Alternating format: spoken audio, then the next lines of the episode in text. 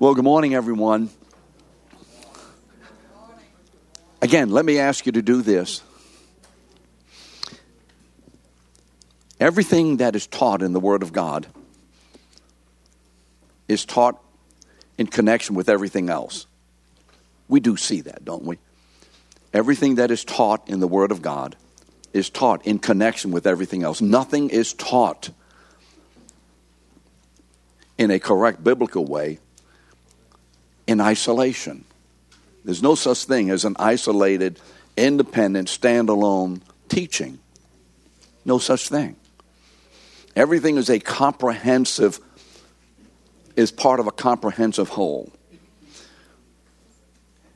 And the subject of this entire comprehension is Jesus as he manifests and makes possible for us to experience the Father's love. So if you are missing any of the classes, and I say this to many who will be hearing and to most who are not here, but I'm so thankful you are here. Please, please go online and find out what we've already said in the first two chapters, uh, lessons about God's aseity. And if you've never heard that word, you need to know what it means. Okay, I just, again, say that because our understanding and appreciation, and maybe even our experience of the love of God, will be lacking. So we don't want that to happen. Amen? Thank you for saying amen. well, all of you said amen in your hearts, correct? Yes. I, I could hear the roar of amen. So, again, thank you so much for being here. Thank you for not honoring me, honoring the Lord, honoring the Holy Spirit and what He is teaching. Notice I did not say what He's trying to teach. In my mind, God never tries anything. I don't like that. God is trying. Don't like it. God is. And so, this morning we'll begin to look at some of the attributes of God. We looked at his aseity. What does aseity mean? God's self existence. That before anything was, God is. And because God is, everything else is. Do we see that? And so we are talking about the love of this God who is always, has always been, will always be.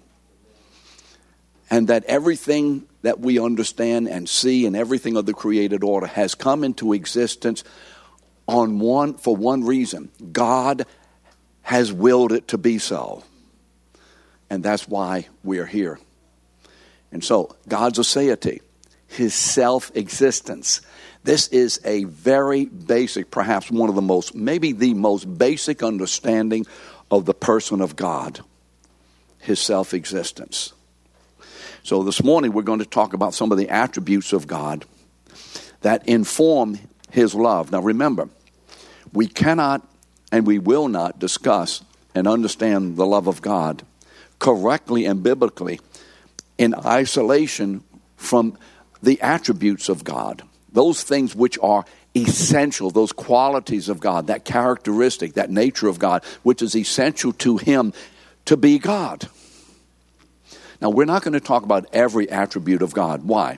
Well, first of all, I don't think we're called to do that. And secondly, I can't do it, and David can't do it, and Andy can't do it because we don't know them all. But we're going to discuss at least some of the major attributes of God. And so, in, in pursuing this, let's be reminded one more time about what we've already said. When we speak about the attributes of God, we are referring to the qualities of God's nature and character that are of His essence. Each attribute of God is self existent. Why? Because God is self existent. No attribute of God has ever come into existence and no attribute of God will ever go out of existence. Now, we have to be reminded of this very basically because we're confined in a time warp, if you would. And we know that things come into existence. And we know that things go out of existence. And because that's the only reality that we experience when it comes to who God is in Himself, we too often attribute to God issues about Him that we understand within the finiteness of our own creation. And not only finiteness, but fallenness and corruptness. And so we do see that when we talk about the attributes of God, they are as self existent as God is. Why? Because God is His attributes. His attributes are God. We cannot separate. This means that each attribute is equally, not one attribute more, oh, I love the omnipotence of God, oh, I love the omniscience. No, we dare not say that because every attribute of God is equally and simultaneously essential to the being of God, so that no attribute functions independently from the others. So we should never have a favorite attribute. Amen? We should never have a favorite attribute, although there are some attributes that we experience more personally than other attributes. But that shouldn't make that attribute my favorite attribute of God. Because then we begin to compartmentalize a God who cannot be compartmentalized. All of God's attributes exist and function in perfect unity. So while it is instructive to study each attribute, it is important that each attribute is informed by the others so that no one attribute can be understood apart from the others. Okay, does that say enough about the attributes? We've kind of covered that in the last couple of weeks. Therefore, you see, when we are going to be, in order to examine the attribute of God's love, we must examine the attribute of God's love and allow the love of God to be informed by many, all, well, some of the other attributes that we'll talk about. And this morning, we're going to begin to talk about the three omni attributes, O M N I. We're going to talk about the three, not this morning, all three of them. One this morning, one next week, and one the week after next. So I think right now, as we have it, we're going to be doing the three omnis actually for the next three Sundays in December, and we'll finish the three omnis and then move on. So as we consider this, as we consider not only these attributes, but any of the attributes of God, I want to stop for a moment and I want to remind us, and more than remind us, I want to warn us. I want to warn us about something. We are looking at and being given by the Holy Spirit some infinitesimal understanding. You know what infinitesimal means? Little bitty, bitty, bitty, bitty, bitty infinitesimal understanding of who God is. And as He reveals who He is to us, what's going to happen? It's going to create enormous questions in our hearts and our minds. Because we're going to take that which God tells us about Himself and we're going to, with our little bitty minds, and not only little bitty minds, but fallen in minds that are in darkness and corrupted by sin and informed by this world that we live in, this finite world. And we're going to try to understand God a little more than what He's revealed to us. We're going to try to push the envelope to, to, to think and try to understand God beyond that which He tells us. Are you with me on this? We're going to try to do that. Now, may I say that's always a mistake? I didn't say understanding God is a mistake. Trying to understand God beyond what He tells us about Himself is a major mistake, which leads to confusion which leads to doubt, which leads to questioning this God, and it leads to bringing this God, this I say God, this self existent God, down into our creation, into the confines of our own knowledge and mind and abilities. And then, now that we, quote, if you would, have Him on the same level as we see and understand one another, we can begin to question why isn't God this way? And God should be that way. And God should not be that way. And it's impossible for God. And we begin to level all of these charges against God. And we begin to create theologies and philosophies that satisfy man's finite understanding. And we begin to create a God of our own imagination, not the God of glory. So we have to just think if all the oceans of the world and you got one little bitty drop, and in that one little bitty drop of all the oceans and all that the oceans contain and what they do, that's all that you have in order to figure out what the oceans are all about. And because you are unable to figure out a whole lot, therefore you're going to start proclaiming what the ocean should be and what they better be. Are you with me? And this is where false theology and cults come in. And this is where I'm not contrary and, and upset about science, but this is where science goes wrong. It is so much man thinking he has a comprehensive understanding of everything that is and ever will be. And now we're going to make some statements about God. We have to be very careful. When we talk about the attributes of God, you will be confronted, and rightly so, with a lot of questions. Well, wait a minute. If that's that, what about that? Sometimes God will reveal it, and sometimes He won't. And so, what's the answer in our own souls? To be satisfied that God is God and we are not. Amen? Okay. So, in this, let me read this scripture to you in Isaiah 55, 8 and 9. And I want these two scriptures to, to uh, kind of be an umbrella, two umbrella scriptures that will inform our understanding and our study of the attributes of God. Isaiah 55, 8 and 9. The Lord is speaking. My thoughts are not your thoughts, nor are my ways your ways, declares the Lord. For as the heavens are higher than the earth, so are my ways higher than your ways, and my thoughts than your thoughts. So, could it be that God is going to show us an infinitesimal aspect of his thoughts and ways? And when we receive that, we're going to have some questions. When we should. And we're going to try to climb the ladder into God's thoughts and ways. Deuteronomy 29 29 says what? what? The secret things. What does mean secret? That means the things he ain't told you. The secret things belong to Yahweh. And the things that have been revealed belong to us.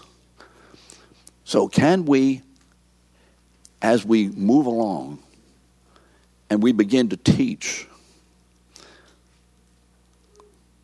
and questions all over the place arise, can we look at the questions and look at them within the context of these two scriptures saying, you know, I'm going to trust what God says about himself and what is revealed, and I'm going to see what seems, may I re- repeat that word? What, what seems, may I repeat it one more time? What seems to be inconsistent. But remember, inconsistent within the confines of my infinitesimal fallen mind. Amen? We do see this, don't we? So let's make sure we see it that way. So, omnipresent. The word omni simply means all. That's all it means. All, basically. Therefore, when we say that God is omnipresent, because we're talking about the omnipresence of God this morning, when we say that God is omnipresent, we mean that God is fully present everywhere immediately. All of God is completely here right now with us. All of God is completely in China right now with them. All of God is completely present in the furthest star in the universe. All of God is completely present everywhere immediately. Why? Because God is self existent and this universe has been created by Him and it is not in Him, a part of Him, it is external to Him, and His being is over it, if you would, and everything about this universe is by God comprehended immediately. Whew. Now, does that grab your mind or not? All of God is completely with us all the time, immediately. So we don't have some of God here this morning, and the Baptists have a little bit more. Maybe they don't have as much as we do. You know how that works. And the and the Catholics certainly don't have any of God, right? Certainly, God's not in the Catholic Church this morning, right? Right or not? No, it's not right. But God certainly isn't with the in the Buddhist temple. Where is God not? Nowhere. Nowhere. You see, we have to be careful how we think of God. There is no place in the creation where God is not fully present all the time. Now, why is this so? Why? Because omnipresence is an essential attribute of God's essence as the God who is aseity, A and then S-E, or the aseity of God because God is a say, because of God's aseity, self existence, that means God's omnipresence is self existence in Him. Always has been, is, and always will be. For God to be God, He must be omnipresent. Okay, are we with this? Not rocket science this morning, but hopefully building something so we can look at God differently than we have before. God cannot but be omnipresent and continue to be God. So the next time you say, Lord, where are you? You've asked the wrong question. How many of you have ever asked that? Come on, come on, come on. Certainly we have. Where are you?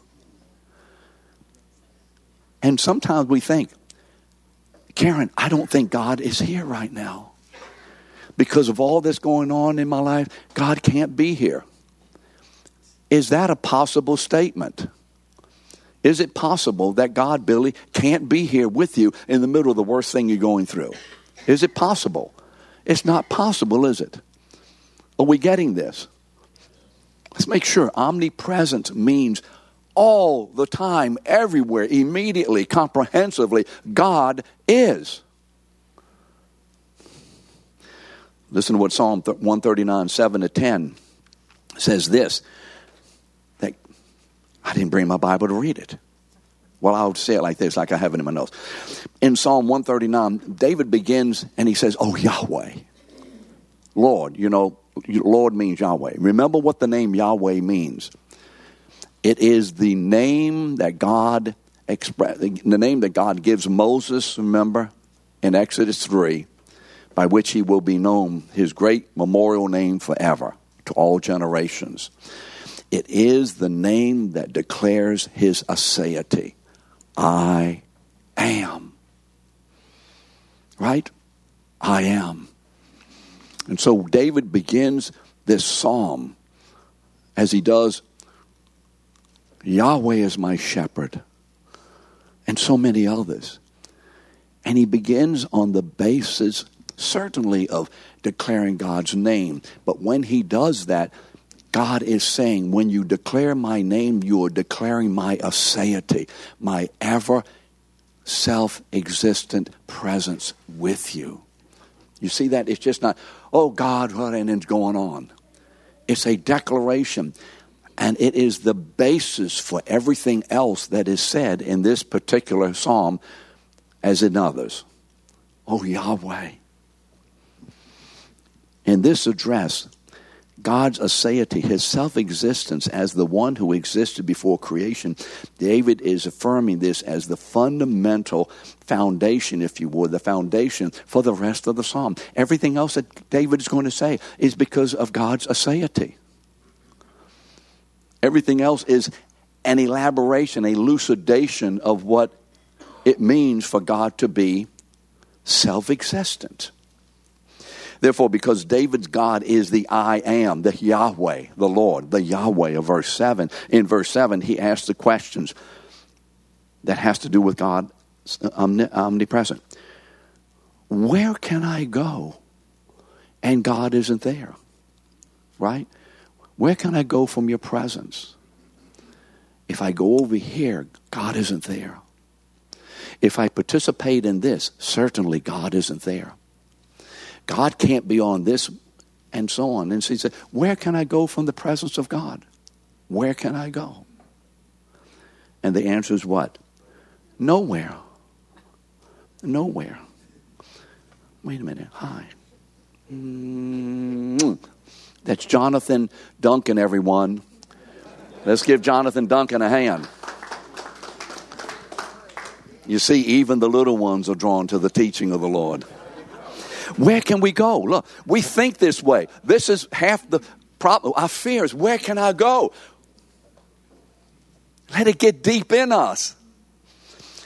He says this if I ascend to heaven, oh, well, of course, God's there. God's in heaven. God's in, everybody knows God's in heaven. So we're safe there.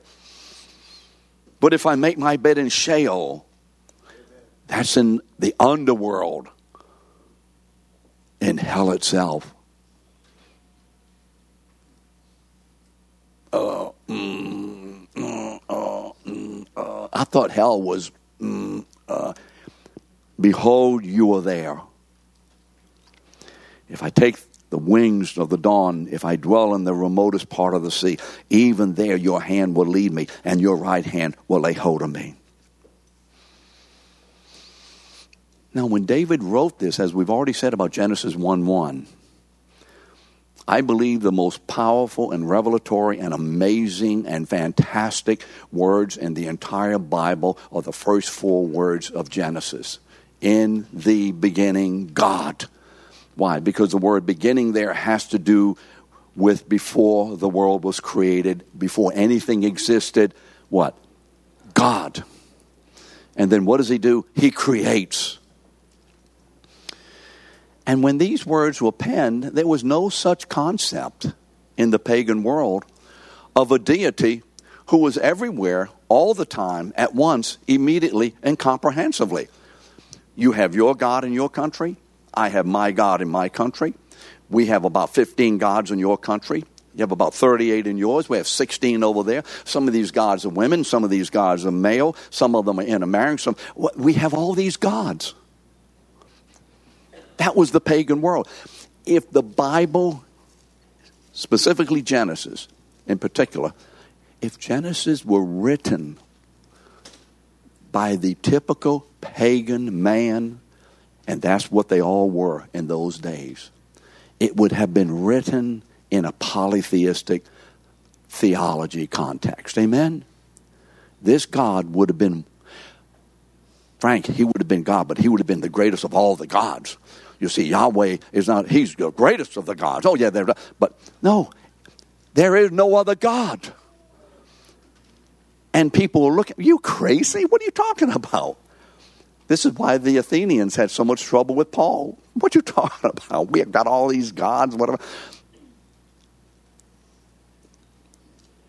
When you read the pages of Genesis, you are not reading the account of some ancient goofball who created a funny story out of his own imagination that conflicts with science, and so it's all disproved.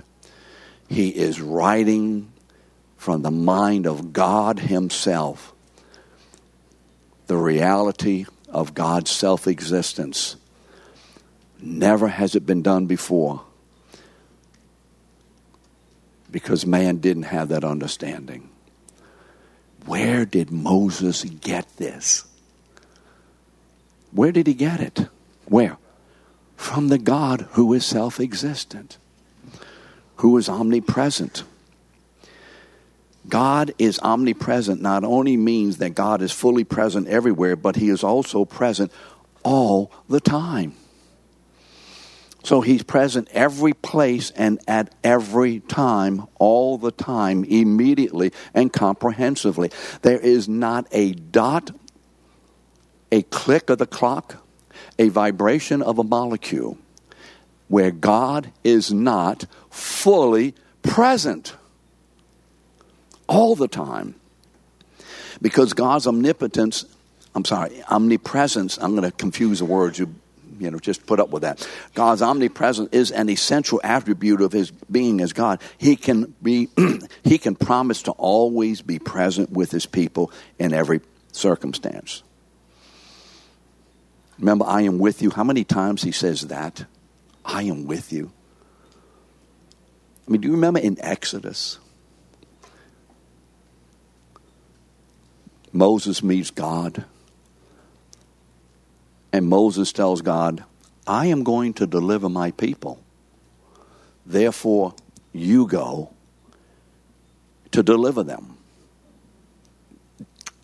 Uh, mm. Moses has come out of a polytheistic system, Egypt. And Moses well knows which God is this? Which one are you? Who are you? What is your power? What is your jurisdiction? How can I be sure you're with me? You won't kind of send me out there and you're going to go do something else and you and another God are going to have a conversation. You're going to go and now leave me all. You know, these are real questions Moses has. And God affirms and encourages Moses four times. I think it's chapter 6. I will be with you. I will be with you. How can he say that? Because he's omnipresent.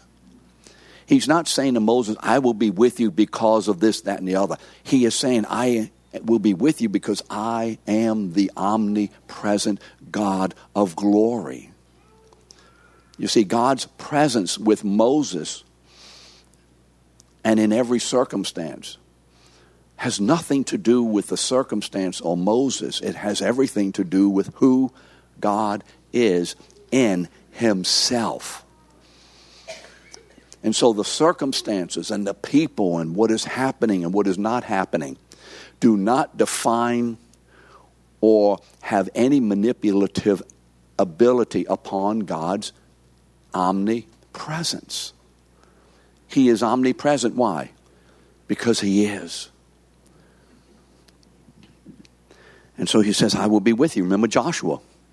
Said, You're going to take the people into the land. Be courageous, whatever. Why? I'm with you. I'm with you. I am with you. Now, as we talk about these things, begin to think about the love of God in connection with God's omnipresence.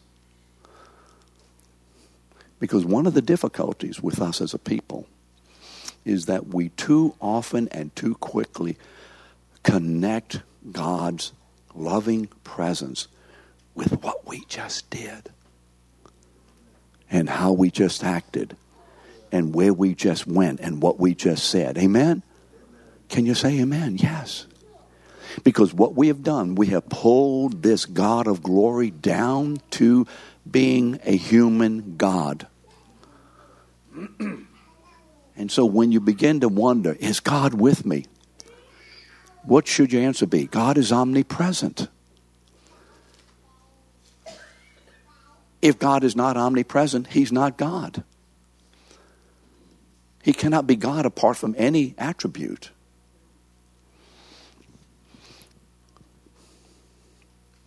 Because God is omnipresent, His promise in Psalm 94 14 he promises this I will not reject my people, I will never forsake his inheritance. How can we be sure of that? Because God's omnipresence. I'm not going to forsake you. How can we be sure of that? Because God is omnipresent. When God says, I'm not going to forsake you, He's not saying, I'm not going to forsake you if you don't forsake me. Does He say that? Well, if you don't love me, I'm not loving you. If you don't seek me, I'm not seeking you. That's us. That's who we are. I'll be nice to my wife if she's nice to me. God says, I'm never going anywhere. I'm not leaving.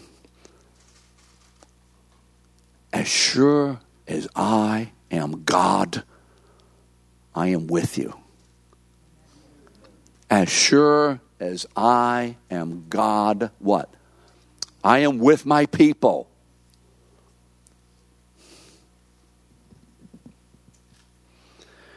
Isaiah 7:14.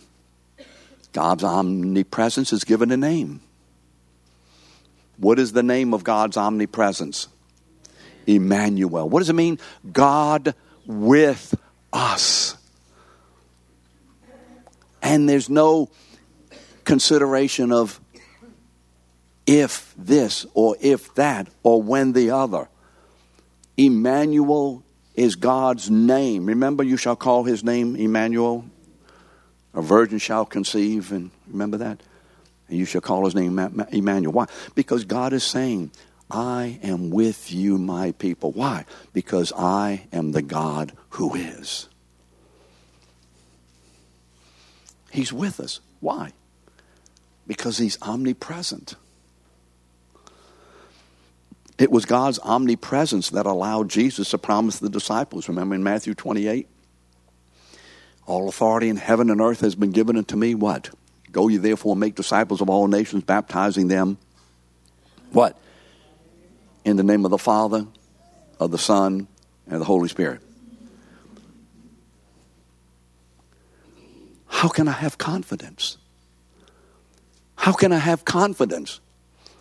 And behold, I am omnipresent. I'm with you for how long? I am with you what? Even to the end of the age. How long is that, Dwayne? Forever. Do you see any comment in there about, and if you do a good job discipling, I'm with you. If you read your Bible I'm with you. The more you read your Bible, the more I'm with you. Do you see this? Are we, do we see any of this in our Bible? Now, some of you are saying, wait a minute, wait a minute, I know that God. But there's a difference between the fact of God's presence and our experience of His presence, certainly. Correct?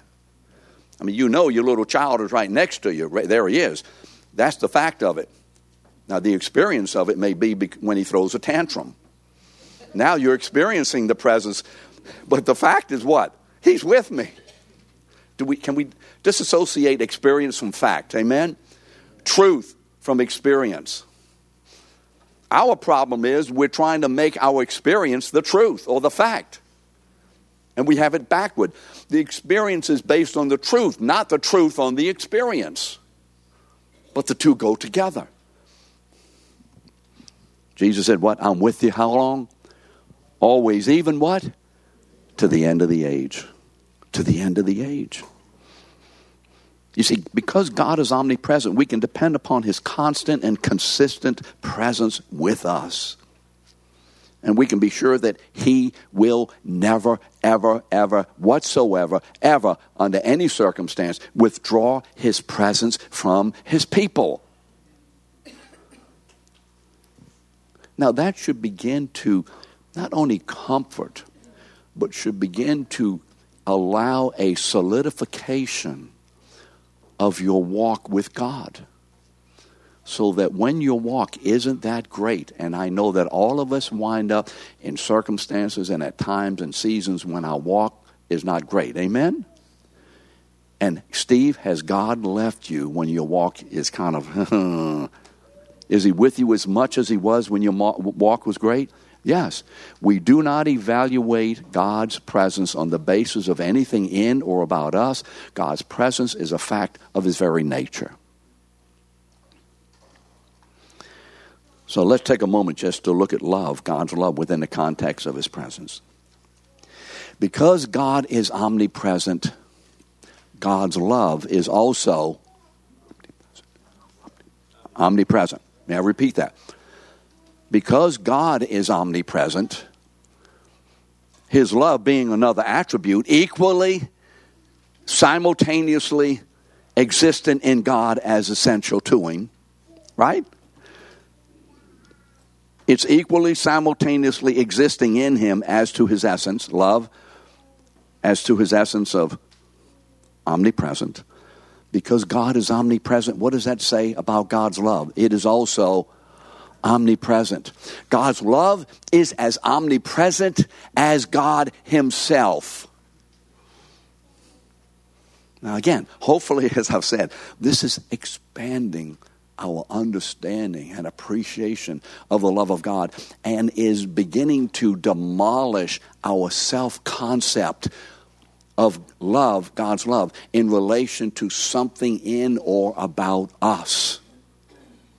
Making sure that the fact of God's presence may be distinguished from the, our experience of His presence. I certainly understand that you may not experience the presence of God's love or even God's presence. But what does that mean? That God has forsaken His people? So when you don't experience that, do you go, you don't fall apart, the enemy loves it. And where are you, God? What, I know you're here. I know you're here. I know you love me. I, uh, you know, I'm going to allow you to minister to me. I will not be overcome. I don't care anything about my feelings. I know for a fact that you are with me and that you love me. Amen. Do not let the devil rob you of the experience of God's love. He can't rob you of God's love but the experience. I've heard people say, He's robbed me of my joy. He can't rob you of His joy, God's love, a joy. But He can rob you of the experience of His joy. Do we see how we talk? Don't talk foolishly, talk biblically. It's impossible for God to withdraw His love from His people. Impossible. You see, this means that God's love is not the conse- is the consequence of who He is, not the consequence of who we are. Please get this into your hearts and minds. Ask the Holy Spirit to make it so clear and deep and wide this love of God. Although there may be many times that God seems to have withdrawn from his love from us, what? He has not. Why? Why hasn't God withdrawn his love? Because God is. God's love is who He is. God is love. Jeremiah 31 3, the Lord describes his love what? As an everlasting love. You remember last week, I think it was last week, we talked about the everlasting covenant of God with Abraham. Remember in Genesis 17? What does everlasting mean? It's a term which has to do with God's aseity my covenant with you is as enduring and is as existent as I myself am existent. The covenant that God has with his people has always been in his heart and mind. It has no beginning because God has no beginning, and it will have no ending. And this love of God call, is called everlasting love, is the same love. God's love for his people is a consequence of who he is. He has loved us before we were created because we were in his heart and mind. I don't know how that works, but it just is. It's always been. And we will always be in the heart and mind and physically in the presence of God in heaven. And now in the Holy Spirit, we have God's love. How long is God's love? Forever. Why? Because God is love. Because God's universal presence is a fact of his existence, his essence, rather, his constant and con- consistent love is also a fact of those who belong to him. Listen to what Paul says. And let's hope that this means a little more to us right now. who or what? Now think, who? Think about a moment. In your life, just think for a moment. Who in your life challenges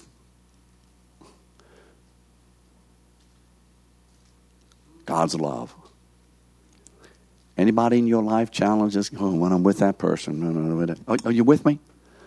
What challenges God love? What circumstances are you in? That is a challenge to God's love.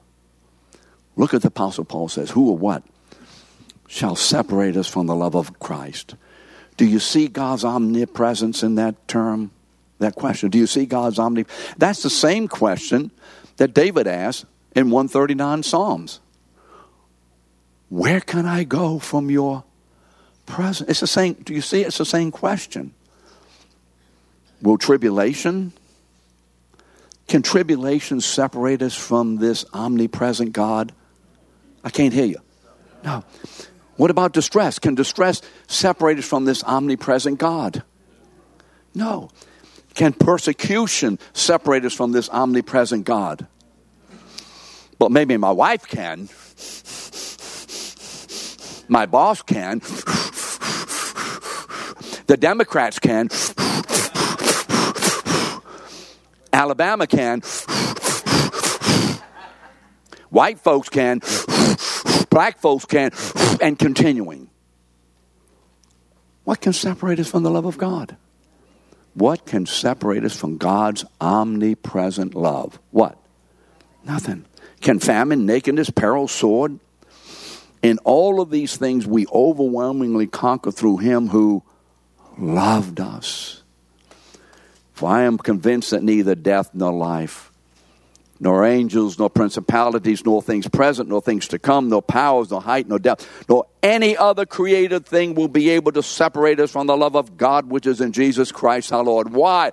Because God is is.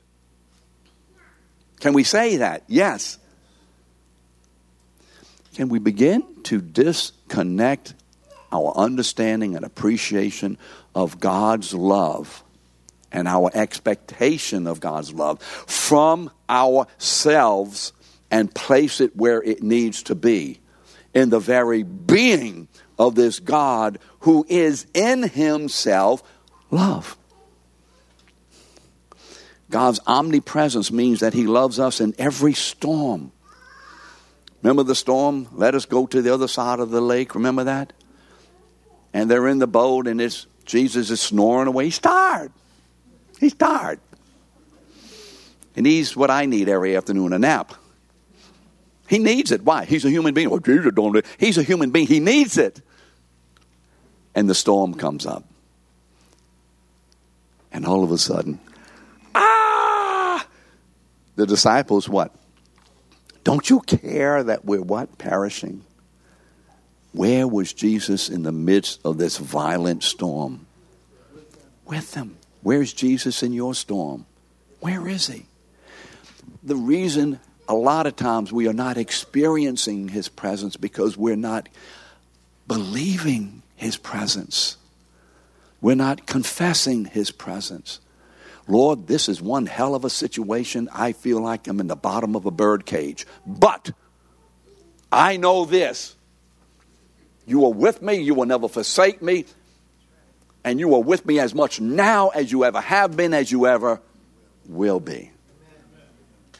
You see, this is the reality of God. Satan wants to continually connect us to the things of the world and must move on.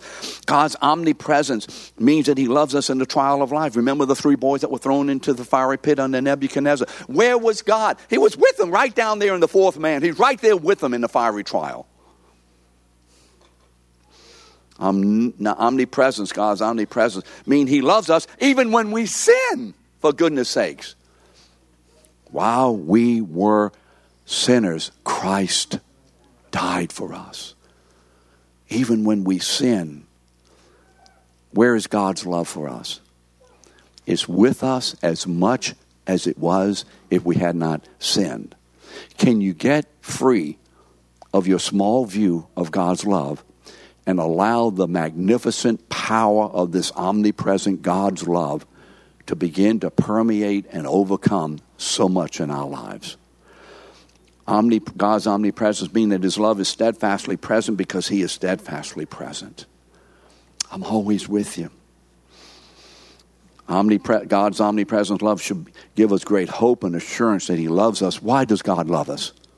Because God is love. Because God is love. This love should quiet our fears, should empower us against every temptation, should assure us of Jesus' love for us. Why? Because He promised to be with us even to the end of the age. You see, God's love is an everlasting love because God is the everlasting God. Amen. Next week we'll talk about the omnipotence of God.